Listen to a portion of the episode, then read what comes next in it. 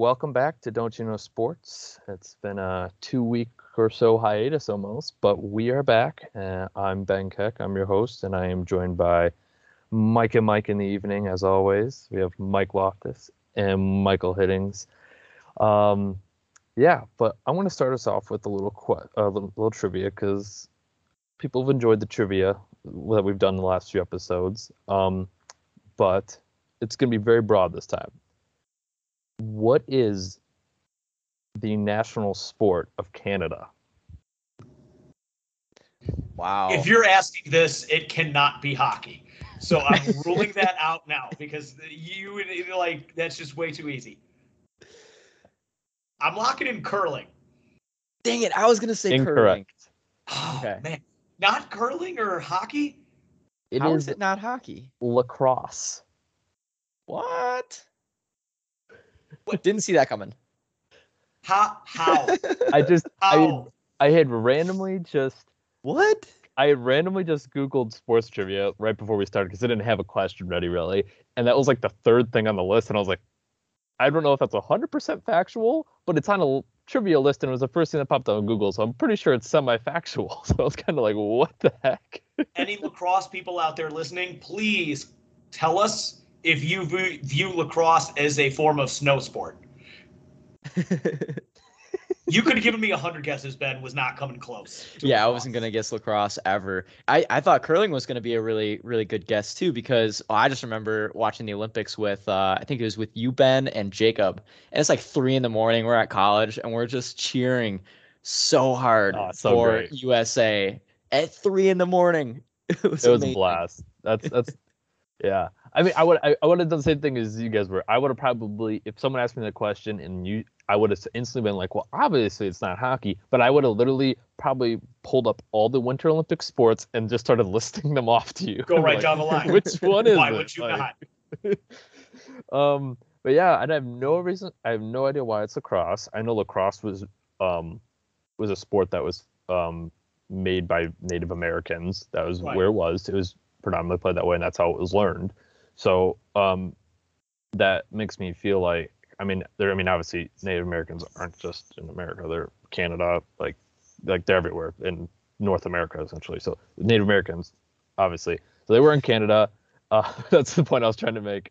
Um, so I mean, yeah. So I guess they kind of got you got to the point eventually. yeah, I got to the point. I was trying to figure out what I wanted to say at the moment. Um, But Uh, actually, that's about the only logic as to why maybe it's lacrosse is that it's it's yeah Native American created and uh, What's uh, never I'm would have gotten there. I just gonna never would have gotten there. Let's call it what it is. Why I'm would I pretty think it's stupid right now. lacrosse? What's the Why would I uh think it's lacrosse? what's that uh what's the sport in um in the Olympics where they they go cross country skiing and then they they do the sharpshooting? they shoot too. I forgot what it's called, but it's a Is that biathlon? yeah, I yeah, the that's it, biathlon. yeah. I figured it would probably be something like that, but then again, Canadians are so nice; they probably don't own guns or anything like that.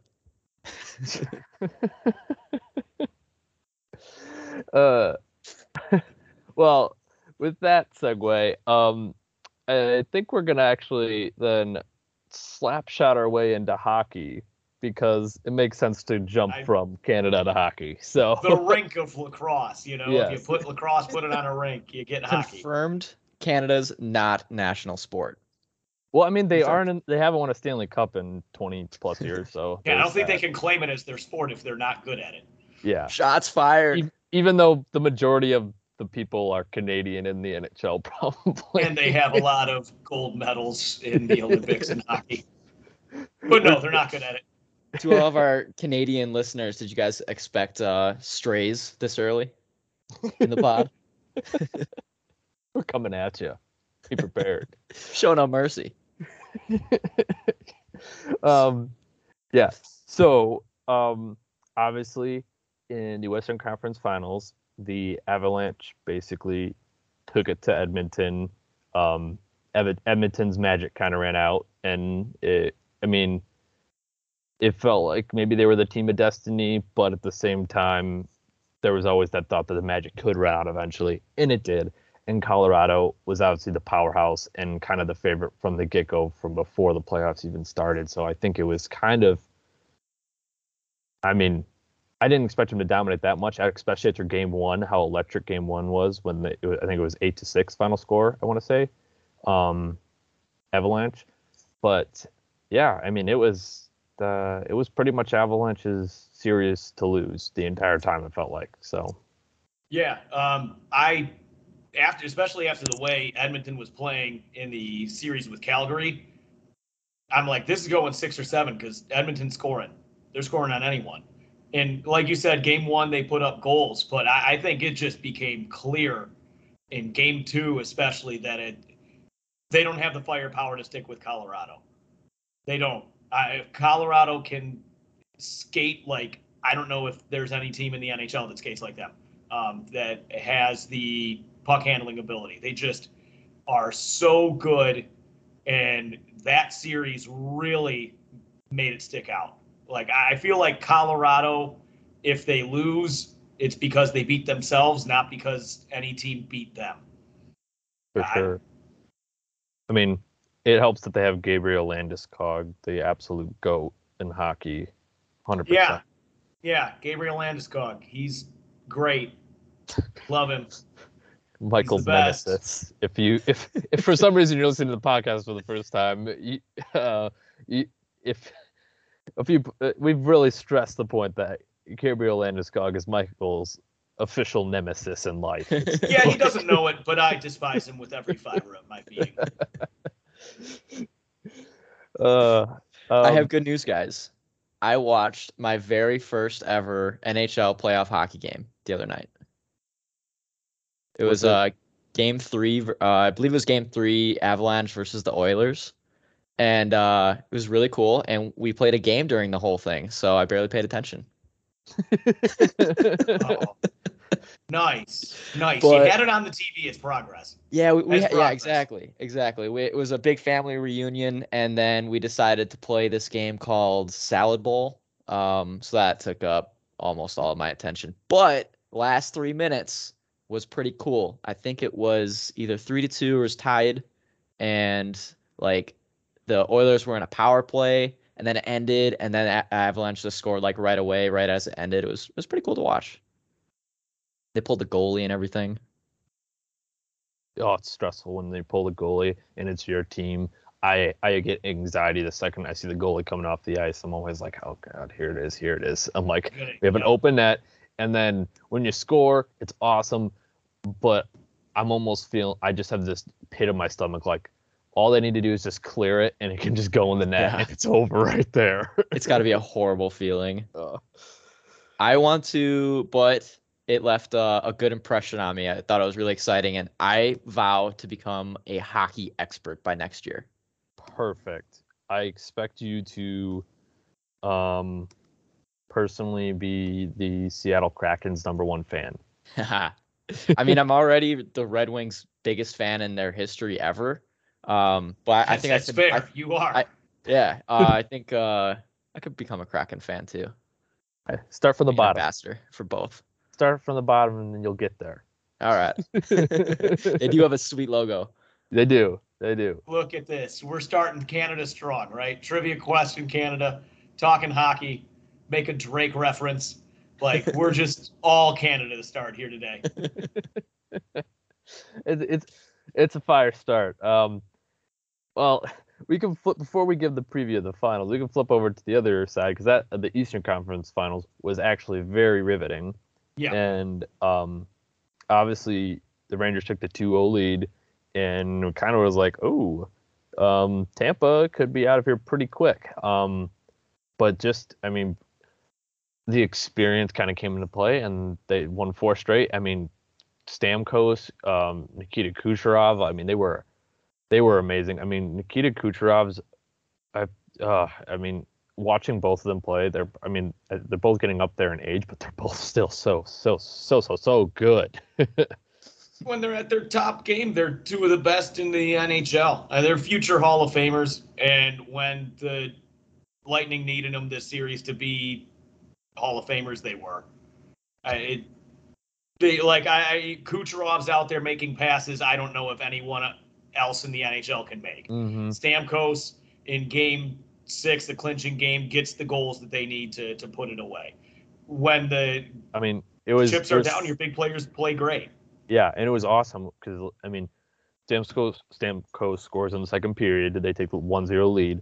And then late in the third period, New York ties it, and then Stamkos not even 30 seconds later just comes down and just be like, "No, the game's over." Like I said, like get out of here. Like it's my house. Like go home. Yeah, and I because of that, this uh, uh, the Stanley Cup final is going to be interesting as far as the storylines go. Um, it's tough to go against a team that's won two straight cups. yeah, going for the three-peat. Love yeah, it. but I, I'm taking a bold call right now. Colorado wins in at least five. I don't think even Tampa. I don't think they got the horses to hang with Colorado. I mean, it kind of feels that way just with. I mean, Tampa obviously has the championship experience, but I mean, Tampa was down 0-2 to New York, a very kind of inexperienced uh, team in a lot of ways, a younger team. Yeah, Um, and I mean, if I see if Colorado gets a 2-0 lead, they're not going to blow a 2-0 they're lead. not they're giving gonna it up. they're gonna go right, boom, boom, sweep. we were talking later. in the New York Carolina series that like New York had some glaring holes. A, big reason why they won is because you know Carolina can't win any game away from home. Um, but New York, it's not like they were this juggernaut. They got there, they played Tampa, an experienced team, and Tampa won a lot of close games in that series. Colorado, like you don't score two goals on Colorado and win.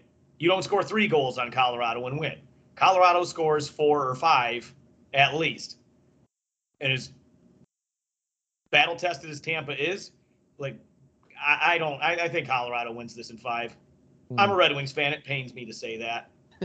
a lot. I was gonna ask. So, Michael, we were talking about you, you uh, on one of our last podcasts. You were talking about how much you don't like the Avalanche. There's a huge rivalry between Detroit and Colorado, Early and I wanted to hear it from you. Can you tell me ab- about this rivalry? Yeah, so the Red Wings are now in the Eastern Conference, but about it wasn't even a decade ago they were actually in the Western Conference, and, and back in the '90s they were in the Western Conference. In the NHL in the '90s there was no salary cap, so teams would go out and buy uh, top tier players and build championship level teams. So you had a group of have and have nots. The Red Wings and the Avalanche were two franchises that spent a lot of money on their NHL teams. So with no salary cap, I mean, i- you can go look at those Red Wing rosters in the 1990s and the early 2000s. Their third lines had Hall of Famers on them. Uh, Colorado, their third lines had Hall of Famers on them. So there was a lot of back and forth in the late 90s between the Red Wings and the Avalanche playing tough physical series. And usually the winner of that would go on and play for the Stanley Cup and I, the majority of the time win it. And, you know, about that five year gap in the late 90s, the Avalanche and Red Wings combined for three or four cups. Um, but with that, hockey's a physical game. And when you have two teams that are that good vying for a cup, they don't like each other. Well, it carried itself onto the ice. Uh, you get some checks, you get some heats. You know, you, you see uh, Chris Draper coming down with blood on his face, and it just carried over from year to year, game to game, series to series. These guys just started beating up each other like nothing. And the all-time moment of the goalie fight. yes, Yes, Oh. the all-time Vernon and moment Patrick that Roy. sums up the rivalry. And they're doing a whole um, ESPN uh, series on it, like Yeah. a episode on uh, E60 or something on it, and it's uh, it looks the preview for it looked absolutely amazing, and I even Yeah. I who hadn't really I don't I know like the background of the story, but I haven't like obviously watched or paid attention to when I was younger. Um, but like the trailer got me goosebumps and hyped, and I'm like, I'm not even a fan. This is pretty intense. if you're a hockey fan, you're gonna love it. If you're not a hockey fan but are a sports fan and just like uh, rivalry dynamics, like people it's been so far removed from it that people don't realize the Avalanche and Red Wings hated each other. And I mean hated each other. But you gotta when ESPN comes out with this, I'm gonna make a pitch for it. You gotta give it a watch because it's gonna be jaw-dropping stuff, good stuff. And I mean Hall of Famers calling each other out for how much they just purely hated each other. That's awesome. Oh yeah. Oh, I can't wait. That sounds really intense and really fun. Oh, it, it is. It is. And I remember a little bit being younger, but mind you, I was still five, six in that big heyday. So watching this ESPN documentary is going to be big for me too.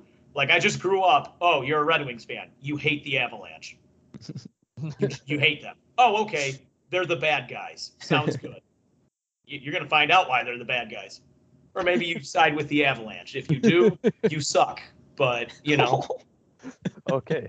Hostility. I'm sorry. Um, that got intense. That got intense. I No, no, I feel your intensity and, and I can feel that rivalry. It's been in you for so long. I just like the other thing is I, I kind of like Colorado Avalanche. I like I like their colors. I was just gonna transition to that, Mike. Like let's You're the the Red Wings number one fan, and you're sitting here telling me that I like the Avalanche's colors. How dare you, Mike? You should be ashamed. Ashamed. what came out of your mouth was blasphemy. Um, yeah. I don't know what to do. I'm in a Um, dilemma. Being that you just brought up the the colors, um, I know you're a big uh, jersey guy uh, or Yes. sweaters in hockey. I want to get to wrap out our hockey segment here.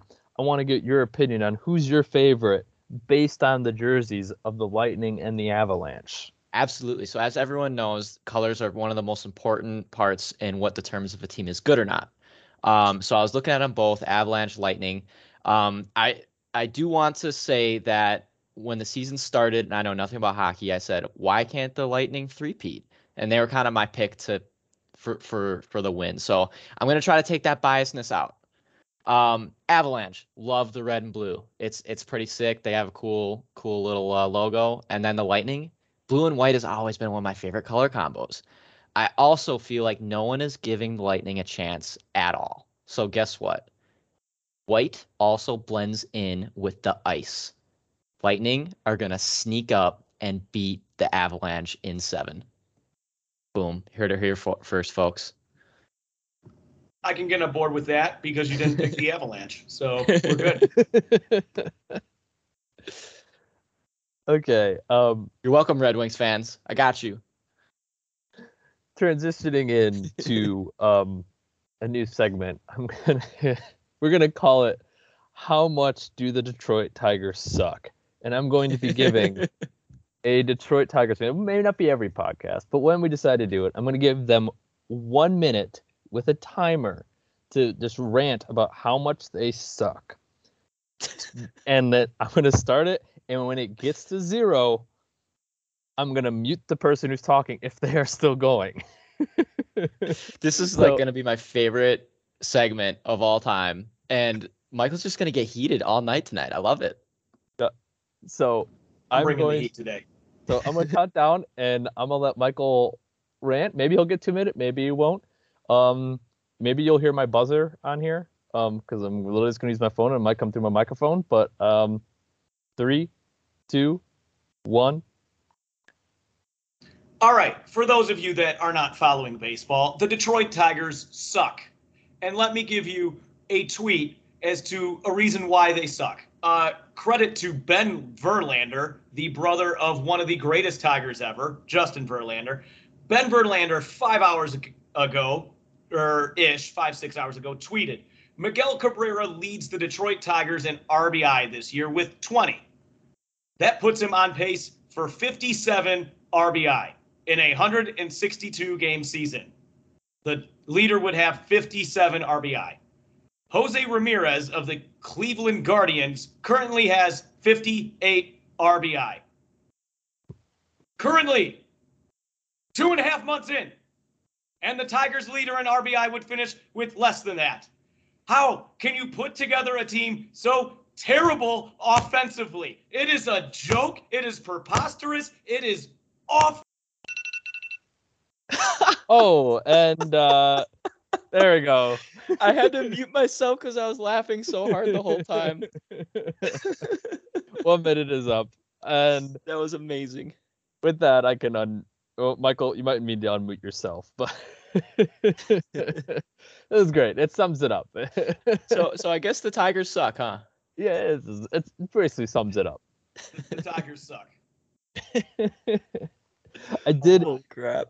We won't talk much about baseball, but I do want to just quick touch on this. Um, the standings I was looking at today, um, because they were kind of a little wild of just how bad specific divisions were doing dur- during this stretch.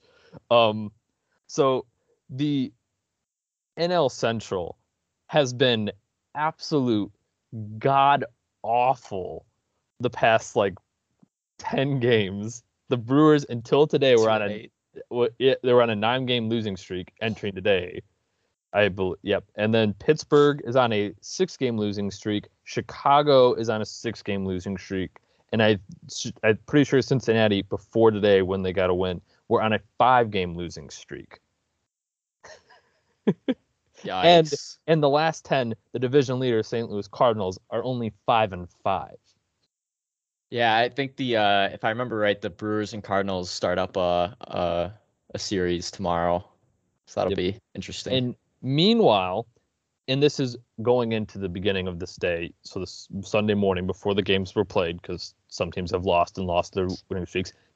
How good the NL East has been Oh, was dear. the Braves are on a 11 game winning streak. The Phillies were on a nine game winning streak until they lost today. The Miami Marlins were on a five game winning streak until they lost today.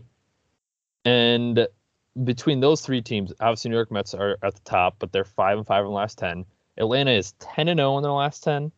Philly is nine and one in their last ten, and Miami is seven and three in their last ten. Just I just thought it was wild how completely opposite the two divisions are. Just completely different. That is divisions crazy. circumstances. Like you have three teams with just huge winning streaks, and then four teams with just massive losing streaks in the NL Central. That is crazy. Do you guys see that the, the the Yankees and Dodgers like run differential? They're both like in triple digits, and like everyone else is like below like forty. Yeah, They we're are two and a half 120 in. We got 106 for the Dodgers in its run differential, and the Yankees are at 127. They are plus 127. Ridiculous. Well, and the thing is, like, just put this in perspective. The Twins played the Yankees um last uh earlier this week. They just finished this year with the Rays, but they played the Yankees. Um they split the first two and then going into game 3 and this they have not won a series against the Yankees for a long time postseason, regular season included. They don't win the series really against the Yankees. They just can't do it. But the Twins like unloaded bombs on Gerrit Cole. They they went up seven to three, and it got pretty late in the game, and they were I think it entered the sixth inning. Yankees got one home run, so it was seven to four then. Yankees in the so seventh inning on, they ended up winning 10-7. Wow. This Which Yankees more- team can just win any way possible. Just like they'll dangerous. win in a, a, a high scoring game. They'll win in a low school. scoring game. yeah, I, I mean, they are. I I, was- hate like giving credit to the Yankees. I just don't like them with a passion. Same. Um, but this Yankees team is so good. Yeah, it's so looking good. more and more like a, a Yankees Dodgers World Series, and I am not looking forward to that. absolutely not. Don't we don't want that. that that'd be bad. Um, well, we got a long baseball season ahead of us, so um, we'll have plenty of time to talk in the summer about baseball. So we're going to cross on over into basketball now. Nice. Loved it. Guys like what I'm doing with words, is switching in betweens here. Oh yeah. Great. um, so NBA Finals obviously have been going on. It's two two. Um, Warriors kind of dismantled Boston the first game. Boston wins. Warriors I flipping this around? Boston wins game three. Then the Warriors win game four. Obviously, kind of spang them. It's been double digits wins in every scenario. Thank you, Mike. You told me that stat before we started. I appreciate you. um, um, but it's been very. I mean, it's I I like it. It's kind of awesome to watch them go back and forth. I wish, I hope when we're going to get some close games in these final three games, hopefully. But I think I do think we'll go to seven. I think that's fair to say. The Boston Celtics are undefeated this postseason after losing a game. They still haven't lost or losing a game, and all their wins after losing those games, besides one, were double-digit wins. So they're pretty good at fighting back once they lose. So I think we're I think Boston comes out wins this, and then I I'm going to go ahead and say the Warriors win the next one, and then I think we're going to go to Game Seven, and I think anything can happen there. I'm not going to give Boston that for sure on Game Seven because that's a whole different category in that aspect. But I mean, uh, Curry is out of this world. Um, he is he he will win his Finals MVP if the Warriors win finally. There's no doubt about that. Or the way There's no doubt. After Game Four, I mean, yeah, Herculean effort. They won Game Four because he just said, you know, hold my beer, I got us. You know, like yep. I, he just went off one of that game. I, I don't see any way in which this doesn't go seven. I, I mean, seeing either of these teams go two straight is tough for me to to see. Mm-hmm. And then a game seven at Oracle. Uh, that's going to be, I mean, crowd rocking. That's going to be something. That's yes. going to be something. And the Celtics, I mean, and that's it's a hard thing too because the Celtics have actually played pretty freaking well on the road this year. yeah, I don't know who wins that game. Yeah, I I wouldn't know who wins that game. I Boston is a tough, gritty, hard nosed team. They can go in and win a game seven on the road. They yeah. can. It seems in the thing with Boston is it really seems to be a mindset thing how they come into the game playing like if they're focused from like the start of the game you can kind of, I, I feel like at least when I've watched them this postseason when they're focused at the start of the game and they're kind of rolling on all cylinders and kind of working well I kind of get the vibe outside of their a few of their crazy comebacks they've had this postseason but most of the time when they're vibing early you can kind of tell and it's like it's Boston's night right now yeah. like they're going yeah. to do something and um, it just kind of feels you kind of can tell, like I was saying, like you can just really tell when Boston is feeling themselves and they're probably going to win the game um, early on. And if, yeah. and um, no credit to the, I mean, no disrespect to the Warriors. Um, the, their third, they're like their third quarters, this postseason have been out of this world. So it definitely puts pressure on Boston to hold leads, and obviously they blew some leads against the Bucks too. Um, in the Bucks series. Um, it wasn't clean as we would have liked it, but um, for the most part, when Boston's on, they're on. Yeah, and we've seen it too this this uh, postseason as well, where Boston has had some bad third quarters, dug themselves a hole, and found a way to get out of it. I mean, Bucks fans will know that you know key game in that series where they were up double digits going into fourth quarter in the fourth quarter, and Boston came back and won, took the game. You know, um, and it happened this series. You know, so again, these two teams when they're on, they're on. It's tough to to beat them, and I think we're in for a good three game stretch down the stretch here. I can't tell you who's going to win. Obviously, I, I don't think it's clear cut. Oh, the the final three with the Warriors getting two home games. I think it favors them. I don't know. Boston could win two on the road. Like I, it's this is an evenly matched series, and it's been a great start so far. And I think we're in for a nice, awesome seven game set. Yeah, I agree. I think it'll probably go to game seven, and I'm just really, really hoping for. You guys remember the the Bucks Warrior or sorry Bucks Celtics? I think it was game six when Giannis and Tatum were just going nuts, like they were unconscious. I'm really hoping that that happens between Steph and Tatum in like Game Seven. That would just be so fun to oh, watch. Oh, could you imagine in the fourth quarter, Steph and Tatum just trading blows? One they goes down, hits like, a three. The other goes down, hits a three. Like, uh, oh, they're at like must 40 see basketball. Each. It'd be awesome. I also just want to give a shout out to um, Well, everyone's talking about Jayson Tatum, but I just want to give a shout out to Jaylen Brown because he's been the most consistent player for the Celtics probably for the majority of the postseason. And because Tatum randomly has disappeared multiple times this postseason where he's scored single digits and points where he's just been a cold shooting night or like 11 points. And Jaylen Brown's been the one who's carried them. He's generally, I mean, he's always around 20 points, if not more. He's been the most consistent player for them. And I, I personally, maybe I'm gonna throw a hot take out here. If the Celtics win, I think Jaylen Brown should win Finals MVP because he's been the most consistent player. In Game One, Tatum had 13 assists, but he shot horrendously, and Al Horford and Jaylen Brown carried them offensively, shooting wise. I mean, like 13 assists is great for Jayson Tatum. Like that's a great. You're helping the team out, but he also was three for 17. And if you're off shooting, you shouldn't be shooting that much if you're that cold. So shooters So gotta we- shoot. My my fear becomes the NBA wants to promote their big star, so they'll still give it to Tatum, Oh, even if 100%. Brown's deserving of it. I get your argument. I would like to see Brown win it just because I feel like he's gotten into Draymond Green's head, which is incredible.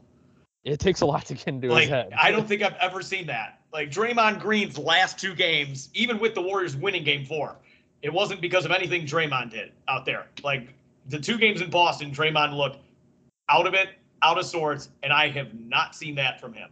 And Brown we need is, to talk about this real quick too. Could you imagine being in a world championship and all of a sudden your mom throws you under the bus saying, "I don't d- stop asking me about him. I don't know what's going on. This isn't him." Awesome, Oh awesome, my gosh. Uh, you love to see awesome. Is that an L move on mom? Uh, hey, no, you What do we just think? put, What are our Mama's got to protect her boy. I think she's Mama's just, got to protect her boy. Yeah, think- she's throwing him under the bus. I, I think she's trying to light a little bit of a fire under his ass, get Maybe. him more motivated. Right, But- protect her boy. Get him going. Like I said, oh I mean, man, Jaylen Brown though deserves credit because he's flustered him. There was the whole thing. I love it. Yeah. um after um after game two the Celt when the Celtics won and Draymond had his legs on top of Tatum Yep. and there's that whole thing where the Celtics coach came out and said I would have just double teched right there. I would have like shoved him back and got us both double technicals. Like I like basically saying he was basically an invite to his players to be like, you need to be physical and just say screw it. You need to get in his face because that's gonna bug him. And Jayson, I mean Jaylen Brown has had five fouls in multiple games since then, so he's playing very physical and he's Yep. getting in his head because he's like, screw it. I got I got fouls to play with.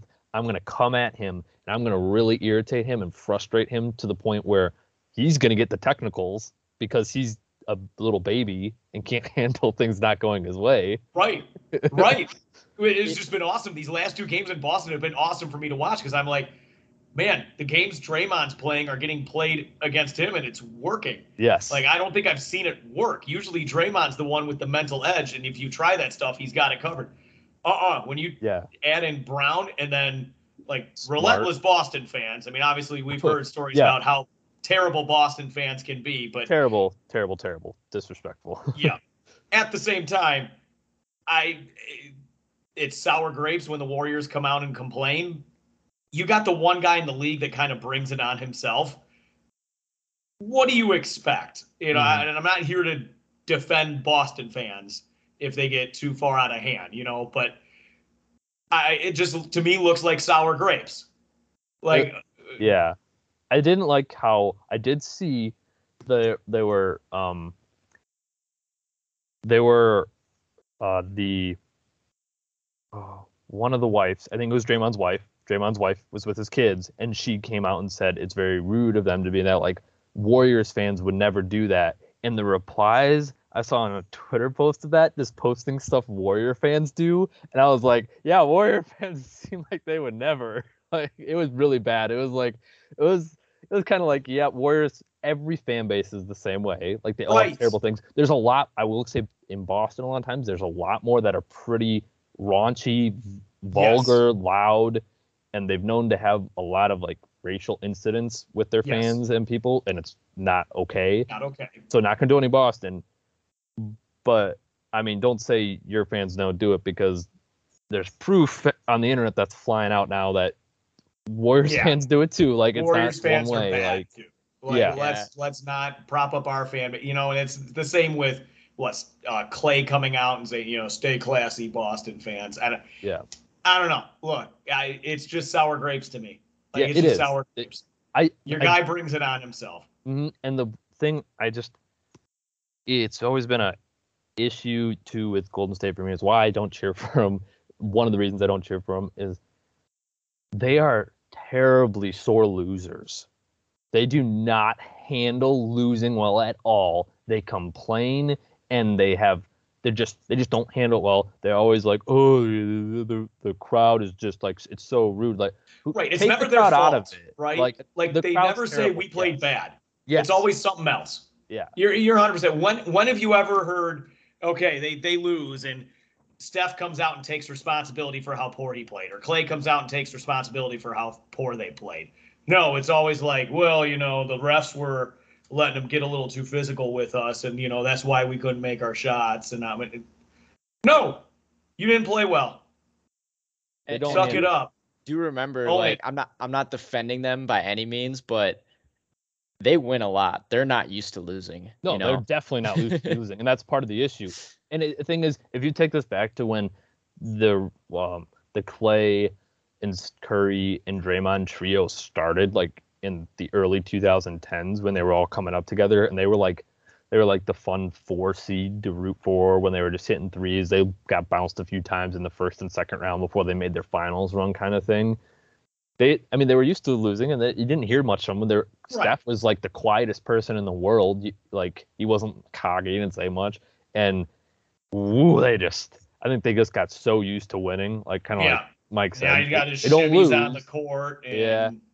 They don't lose often, and it's hard. I I could see that being a thing. Like if you don't lose often, then you're not used to taking L's, and Yeah. you're gonna fight back on it a little bit. So it is. You got you got to be a little cocky though if you're going to be the best shooter of all you time. do You know? and there is a sense of cockiness you got to have about you to be great in general you can't be quiet people i mean you don't see them last or you don't notice them your greatness isn't noticed as much if you're mm-hmm. quiet like there's something about it and that mental attitude of when you're cocky is basically you're kind of just in the zone like i am the best in the world and i got to believe i'm the best in the world to be the best in the world and play at a high level so it's all fair it's all understandable but at Just the same keep that time same mindset when you lose though too. yes you know. be a little more humble Yes, be humble in defeat. The other team gotcha. They played better than you. It's not because the refs made well, okay, maybe sometimes it is because the refs made 100 bad calls, but like the majority of the time it's not. The majority of the time it's not. I don't, You and I don't care. And no matter what a fan's chant, whether it's unwarranted or bad, like you, you've dealt with terrible crowds before. Yeah, We're not, we're not gonna say like everyone deals with Boston crowds, and you find a way to win in Boston. It happens. Yep. And there are multiple times during games where you can play better, and then if a ref does make a bad call, you should have played better to not have them factor into the decision of it of being a win or loss call. You know, like just just play better. Yeah, be better, play better. Put your just put your head down, focus on the next play. Because if you're still worried about the play that just happened, then you're not going to be playing good on the next play. Like Absolutely. Yep. And it, and it, I do, I will say, as much as I we've been knocking on Draymond here the last few moments and knocking on the Warriors, he is the one player out of all of them. I haven't heard it from the other Warriors, big ones that take humility in a loss. But game three, he came out when he was asked what happened today. He flat out said, "I I sucked." He did say, "I sucked." Mhm. Like he took ownership. that's fair. He still came out and sucked in game four. But like kind of he- admitted it when he was struggling in the first two games. He said, "I'm I'm just gonna go home and watch Game Six Clay highlights to get myself ready."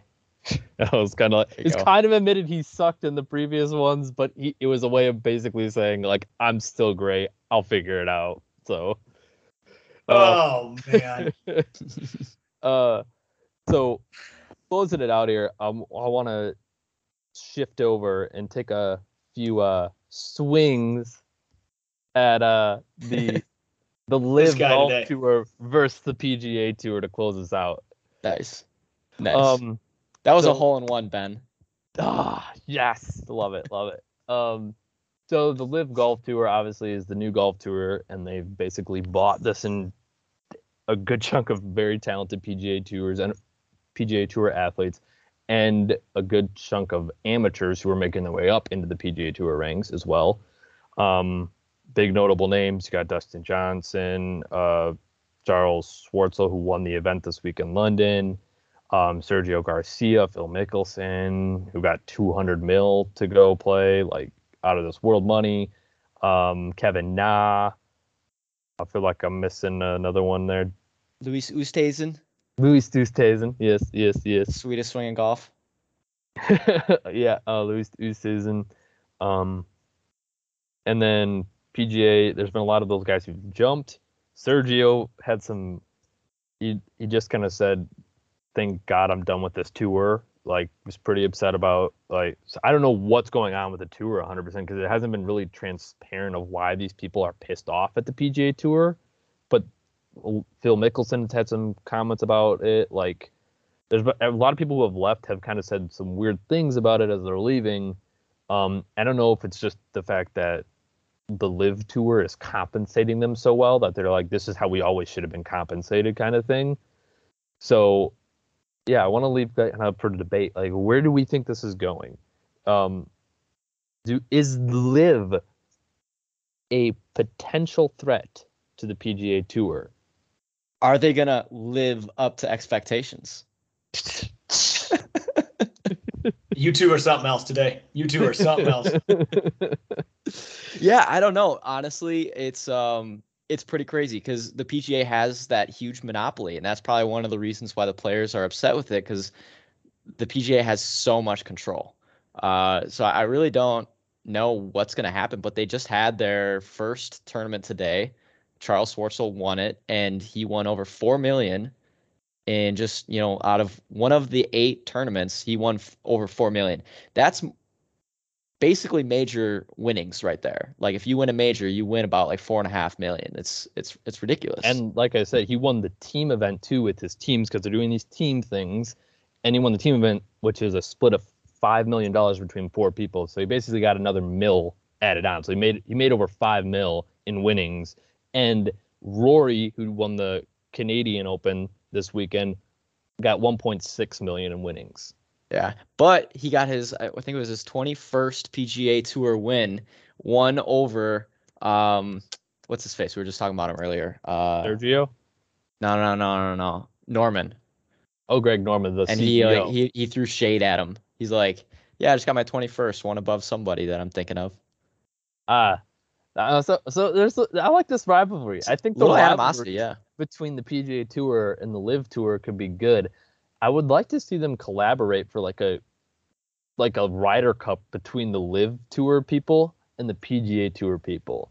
But I'm Yeah, thinking way far ahead in the future because I was about to right say, now there's a lot of animosity between both sides. So it Yeah, Yeah. right right now PGA is trying to shut it down. Like they're trying to like get rid of all the competition. Um and the other thing too is so you were you were talking about is like the LIV are are they going to live up to expectations? Well, the the thing is what they don't have is that they don't have the legacy that the PGA has. You know, you have all these, you know, historical winners and you just are never going to have that on the LIV. Like when you when you have guys going from PGA to to to the LIV tour, how can we really compare like are, are can they be the best in the world if they dominate the LIV tour with only 48 players on tour you know what i mean like it's kind of tough to determine like your legacy right now devil's advocate on that because I do get where you're coming from with that. If a lot of these great players are jumping to the LIV Tour, though, doesn't that devalue the wins for people on the PGA? yeah eventually i mean well right now they only have a couple players in the top 100 um, Okay. you know so dj's at, uh, i think he's number 15 in the world and then they have a couple more in the top 100 but if they start getting more and more yeah then yeah absolutely if you take away competition on the pga then it absolutely does devalue like your legacy win on like if you if you win a tournament for Yeah. sure and I think there's a chance of that happening for sure. If like the more these tournaments happen, and the more people keep seeing what these people are winning at the tournaments, I mean, you would like to think there's some sense of loyalty for some of them, but I mean, money's a pretty strong pull, and and the LIV tours, they're trying to do like with these fun like team tournaments within the the single tournaments. They're trying to like kind of make golf fun for viewership for you to watch it. Even though I had no idea where this streamed over the weekend, to be honest, I don't know if it was even on TV anywhere. I think it's on Facebook if I remember right. okay, okay, so they're, but they're, the idea is that they're trying. I think they're trying to make it fun. Mhm. That's the whole idea. Is they want to hashtag make golf fun again. Yeah, anytime you can bring team aspect to an individual sport like golf, it makes it so much more fun. Like the Ryder Cup, everyone loves the Ryder Cup. Mm-hmm. Um, so I, I agree. Like it's going to be really intriguing. Uh, the other thing too, you got to think about is when you play in the LIV Tour, you get paid no matter what. Yeah, Like, you are getting paid bank. You go on the PGA Tour, you have to make the cut. You have to be the top, you know, fifty percent in that in that tournament, and you got to work your butt off there's uh, to just to just get paid minimal. Like it's uh not minimal, but you know what I mean. yeah. Um, so that that definitely separates the two. There's a huge beneficial factor of winning money, even if you place last at the LIV. That no doubt draws in all the mid tier golfers Mhm. right away. Why do I need to work so hard to make a cut if I'm good enough for the LIV to want me and I I, I got guaranteed cash that's more than what the PGA is going to pay me? Yeah. If if they start taking more of these top tier PGA guys, and that's why I I hear when you say the PGA is doing what they can to shut it down. I don't blame them, but it tells me they don't think they can financially compete. no, if you could financially compete, what are you worried about the LIV for? You'll just get these guys. You know, you'll you'll be able to keep these guys financially. That's not a problem. But if you're doing what you can to shut them down, you don't know if you can or not. You don't know. I I, I don't think they compete compete with them financially. yeah, and the LIV has basically unlimited spending money. Like literally, they will. They're just never gonna run out. Yep. Um, it's it's crazy. Yeah. Um. So fun fact, I could- I probably could have done this for um, trivia, which maybe I can I can do a little trivia here to close this out. Let's do it. Trivia, based on the LIV Golf Tour. Why is it called LIV? Oh, I I, I do know this one. Okay, Well, we'll give Michael, Michael a shot. Why is it called LIV? I I don't even know where to begin. I I, I got nothing, guys. I got nothing. Go for it, Mike. You want to you want to read it off, Mike? What it is, or tell me what it is? Yeah, so it's uh the Roman numeral for 54 and they play 54 holes or uh you know 3 rounds. And uh the other reason was if you birdie all um you know 18 holes in a, in a round you shoot a a, a 54. Boom. Yeah. That okay, is that's correct. pretty clever. That's It was pretty clever. It was pretty Cuz clever. uh the I think it was I think it was Greg Norman or one of one of the guys like came out and said if anyone ever shoots like a 54 like birdies like every hole or something they'll get like a huge like 20 million dollar payout or something like that. Jeez. Yeah, that that won't happen though. Unless it, That'd hey, if it does, and it happens numerous times, don't need to worry about money running out for the the LIV tour. Yeah, you said Yeah. it. No, I, I don't see mm-hmm. how this doesn't make a dent into the PGA. There's just so much money there. Oh yeah, and the other thing I was going to mention is so I think that a lot of the reasons why people are holding off on going to LIV is they want to make sure that it doesn't impact them playing in the majors. So Which y- they you- said it, they you can't already. They already said you can't. They said they're suspending. They're suspending anyone who joined LIV, and if you sign an exclusive deal with LIV, then you had to turn in your PGA membership. Like Yeah. DJ turned in his PGA membership, so he cannot compete in any majors. I want to say though that Phil is competing in the in the next U.S. Open though, this coming U- U.S. Open. He might not be. Um, that's still up in the air right now. If Okay. And They suspended him because he competed in this event. So it's all depending on the PGA if they lift the suspension or not. Yeah, so that that's gonna be a huge impact. If you can't play in the majors, then like, what's the point of golf?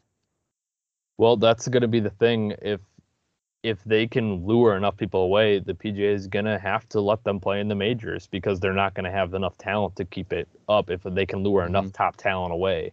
I mean, Bryson DeChambeau is another one. He didn't compete in this one, but he's scheduled to compete in the next LIV event. Yeah, I think I heard Patrick. They're trying to get Patrick Reed too.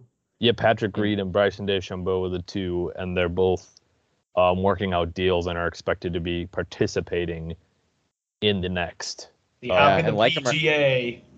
how can the PGA sit there if top tier guys go? How can the PGA sit there and say we're going to hold suspensions?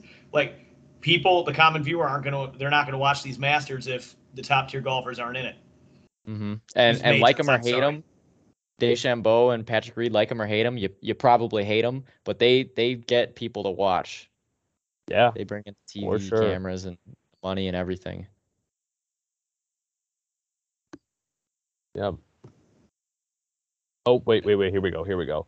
I just read this here.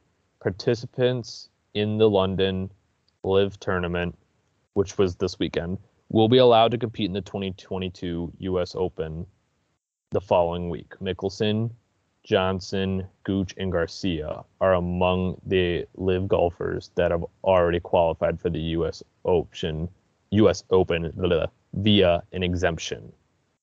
So okay, I think they are giving them the U.S. Open at least. Yes, they're give they're saying they're exempt for now, but that definitely could change as time progresses. So who knows where we're going with that.